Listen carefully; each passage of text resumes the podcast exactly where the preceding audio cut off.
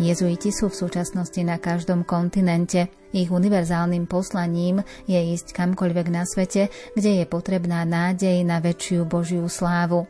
Zatiaľ, čo väčšina ľudí sa stretáva s jezuitmi v školách a na iných miestach, keď sa človek stane jezuitom, pripojí sa k univerzálnej spoločnosti Ježišovej, nie ku konkrétnej provincii, a tak sa jezuiti zaviažu, že budú k dispozícii pre misiu kdekoľvek.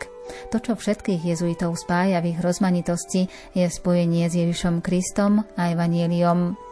Toto je zdrojom kreativity spoločnosti Ježišovej a ľudí, s ktorými zdieľajú poslanie. O tom, ako sa jezuiti dostali do ďalších krajín a tiež o provinciách spoločnosti Ježišovej, nám dnes porozpráva rektor jezuitského kostola Najsvetejšieho spasiteľa v Bratislave, páter Milan Hudaček. Príjemné počúvanie vám želajú hudobná redaktorka Diana Rauchová, majster zvuku Marek Grimovci a moderátorka Andrea Čelková.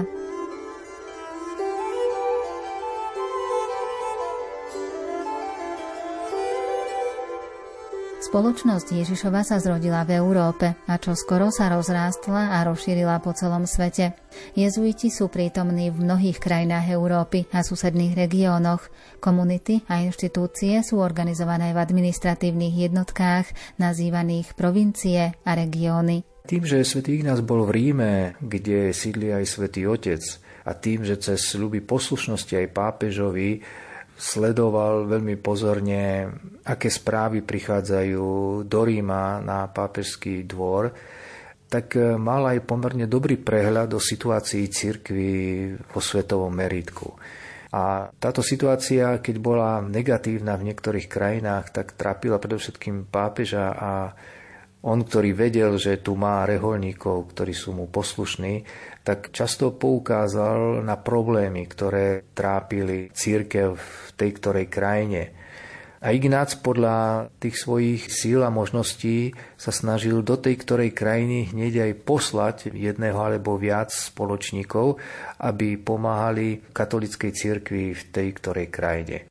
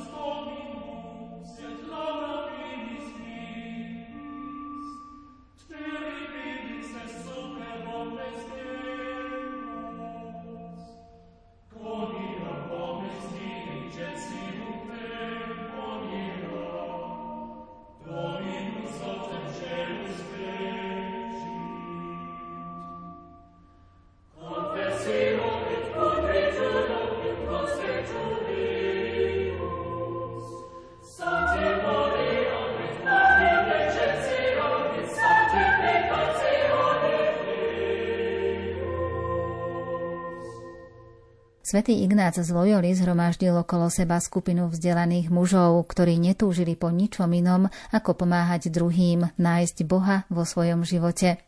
Pôvodný Ignácov plán bol, aby to boli potulní misionári, ako bol František Ksaverský, ktorí by kázali a vysluhovali sviatosti všade tam, kde bola nádej na uskutočnenie väčšieho dobra. Ignácovi bolo čoskoro jasné, že kolégia ponúkajú cirkvi tú najväčšiu možnú službu morálnym a náboženským vyučovaním, sprístupňovaním zbožného života mladým a vyučovaním evanieliového posolstva o službe druhým.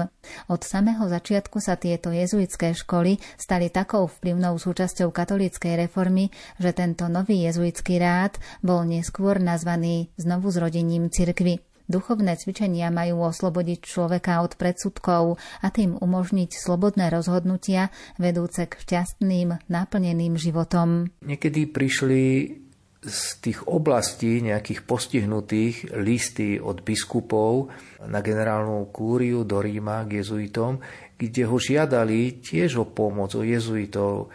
Takže aj takouto cestou sa dostávali jezuiti na okraj, povedali by sme z toho centra, keď prišiel pozvanie od niektorého biskupa tej ktorej oblasti a žiadajúceho výpomoc pri evangelizácii v jeho diecéze alebo krajine, ktorú spravoval.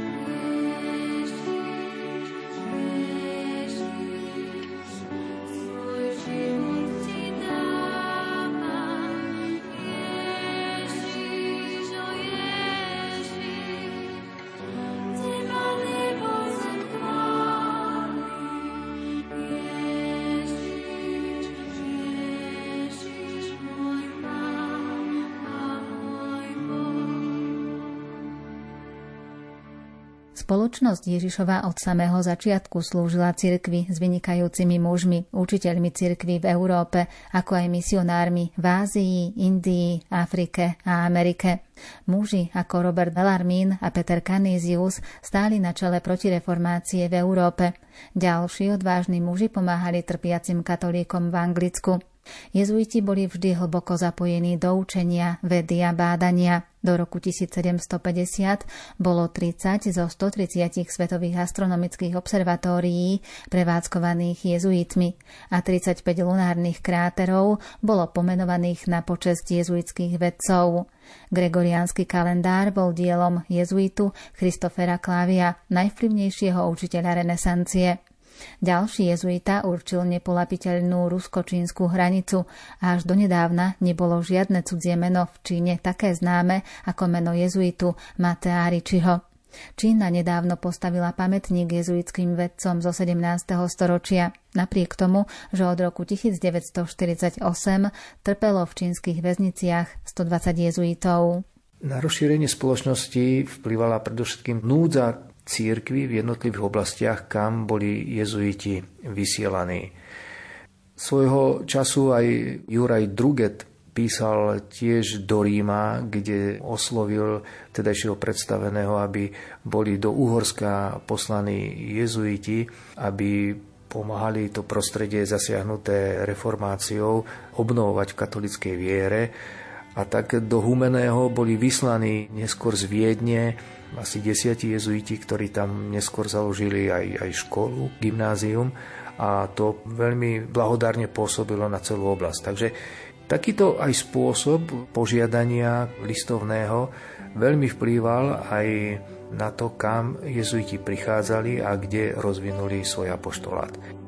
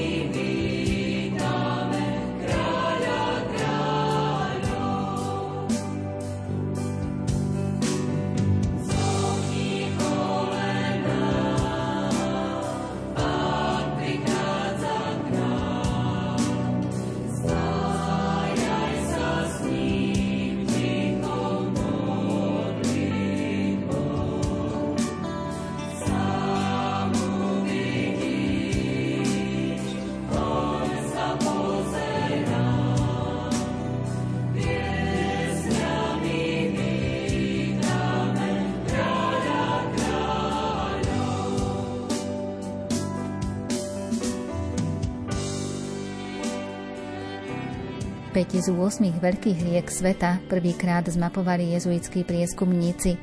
Brazílska známka z roku 1978 oslavuje jezuitské založenie São Paula. Španielskí jezuiti odišli do Paraguaja v roku 1607.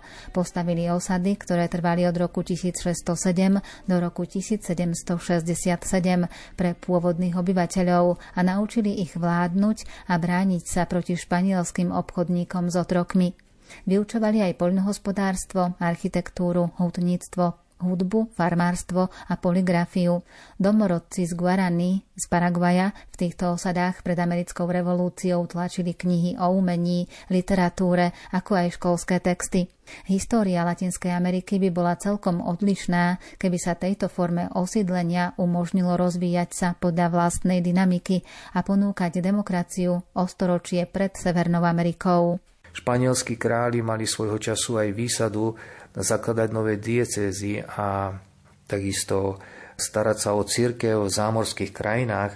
A tým, že Španieli fakticky získali celú Latinskú Ameriku, sa práve z kráľovského dvora aj obracali potom na Reholu, že by potrebovali do tej Latinskej Ameriky jezuitov a tak odchádzali aj do Latinskej Ameriky cez tieto linky noví členovia, ktorí tam zakladali komunity v Latinskej Amerike a pomáhali evangelizovať indiánov. Takže vždycky ten konkrétny kontext, ktorý sa ukázal ako núdzový, a zodpovední ľudia za ten kontext, či tu už boli panovníci alebo biskupy, ktorí sa obracali na reholu, podmienili aj rozširovanie rehole do ostatných častí sveta.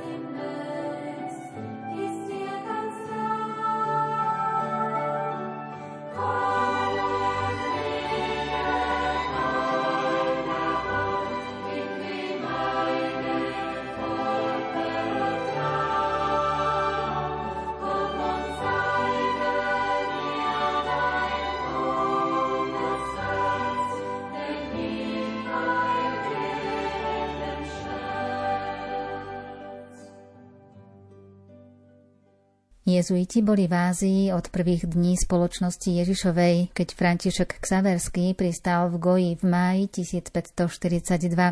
Jeden zo zakladajúcich členov spoločnosti, František Ksaverský, otvoril nové spôsoby prístupu vo svojej misii prinášať evanielium svetu a je považovaný za zakladateľa jezuitskej misie v Ázii. Za 10 rokov prešiel veľkú časť Ázie a pokryl to, čo sú dnes životne dôležité jednotky pre jezuitov v tejto časti sveta. Goa a veľké časti Indie až po Sri Lanku, Malaku, Molocké ostrovy, Japonsko a Čínu. Hovorí sa, že obrátil viac ľudí než ktokoľvek od čias svätého Pavla. Jednou zo zakladajúcich osobností jezuitskej misie v Číne je Matteo Ricci.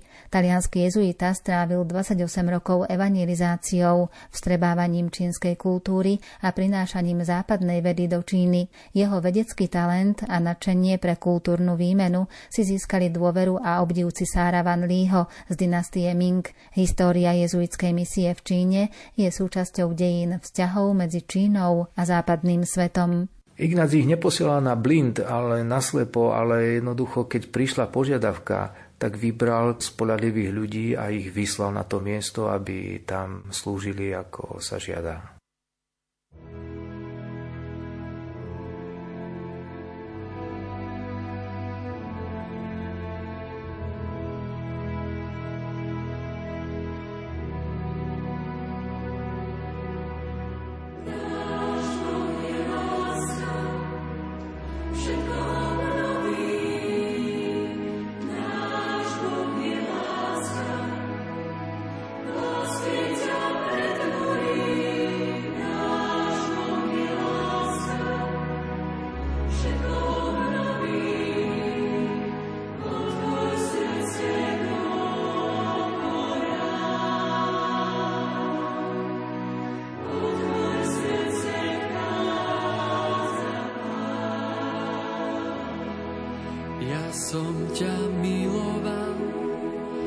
Skôr než som ťa stvoril.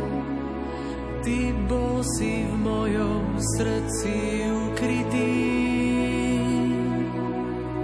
Svet som ti daroval, pre teba stvorený, aby si sa tešil a mal ma rád.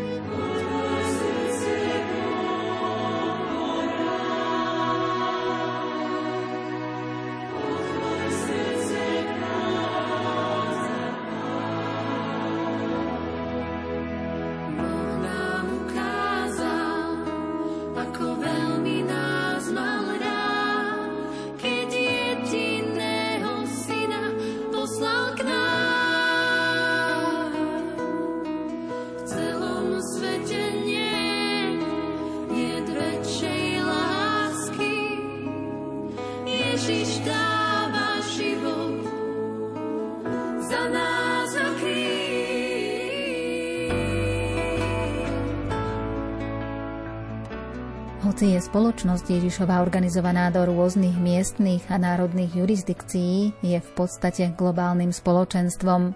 Viac ako 16 tisíc jezuitov na celom svete pochádza zo 112 krajín a patrí do približne 80 provincií, no podľa jednej oficiálnej jezuitskej deklarácie má rád univerzálny charakter, ktorý prekračuje tieto hranice. Jezuiti sú povolaní prechádzať kdekoľvek cez geografické a kultúrne hranice, kde je potrebné pracovať s Kristom na Božiu slávu. Svetý je náš dom, povedal jezuita Žerom Nadal. Na jednej úrovni mal na mysli svet mimo kostolov a kláštorov, ale aj množstvo Božieho ľudu a rozlohu rôznych kultúr. Ako vysvetlili jezuitskí vodcovia na svojej generálnej kongregácii v roku 2008, celý svet sa stáva predmetom nášho záujmu niektorej oblasti ukázalo, že je dostatok povolaní, že je dostatok aj takých formačných zdrojov, tak sa usudilo, že sa v tej oblasti založí aj nová provincia. Ale v každom prípade, keď iba sa odchádza do nejakej novej oblasti, tak tí odchádzajúci reholníci stále podlehajú domácej provincii, z ktorej vychádzajú. To znamená, že keď boli v Španielsku v provincii, tak keď odchádzali do Latinskej Ameriky, dlhý čas ešte patrili pod španielskú provinciu, až kým sa v Latinskej Ameriky ten dostatočný počet jezuitov nezväčšil, až potom sa založila provincia v tej latinskoamerickej oblasti, kde pôsobili. Tieto provincie pri nedostatku povolaní sa pochopiteľne rušili pri nadbytku povolaní nové vznikali. Takže dynamizmus prevádza reholu od samého začiatku a to pomáha aj tej evangelizácii a myšlienke obnovy viery.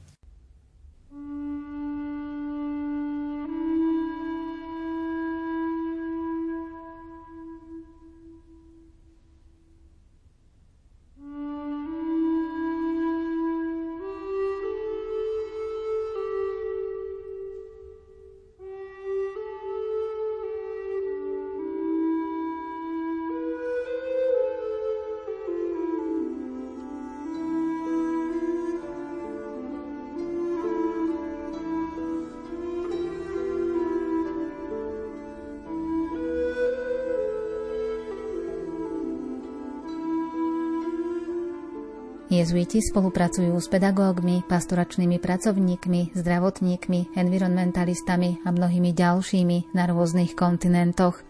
Verní svojmu univerzálnemu poslaniu hľadať väčšiu Božiu slávu sa často ocitnú na hraniciach. Prostredníctvom viery v činy sa zasadzujú za tých, ktorí sú najchudobnejší a na okraji spoločnosti. Každá kultúra je pre jezuitov príležitosťou nájsť Boha a každý môže spolupracovať tým, že bude svetkom dobrej zvesti. O rozšírení spoločnosti Ježišovej do ďalších krajín a tiež provinciách nám v predchádzajúcich minútach porozprával rektor jezuitského kostola Najsvetejšieho spasiteľa v Bratislave, páter Milan Hudaček. Na budúce nám priblíži pôsobenie jezuitov v Čechách. Za pozornosť vám ďakujú hudobná redaktorka Diana Rauchová, majster zvuku Marek Rímovci a moderátorka Andrea Čelková.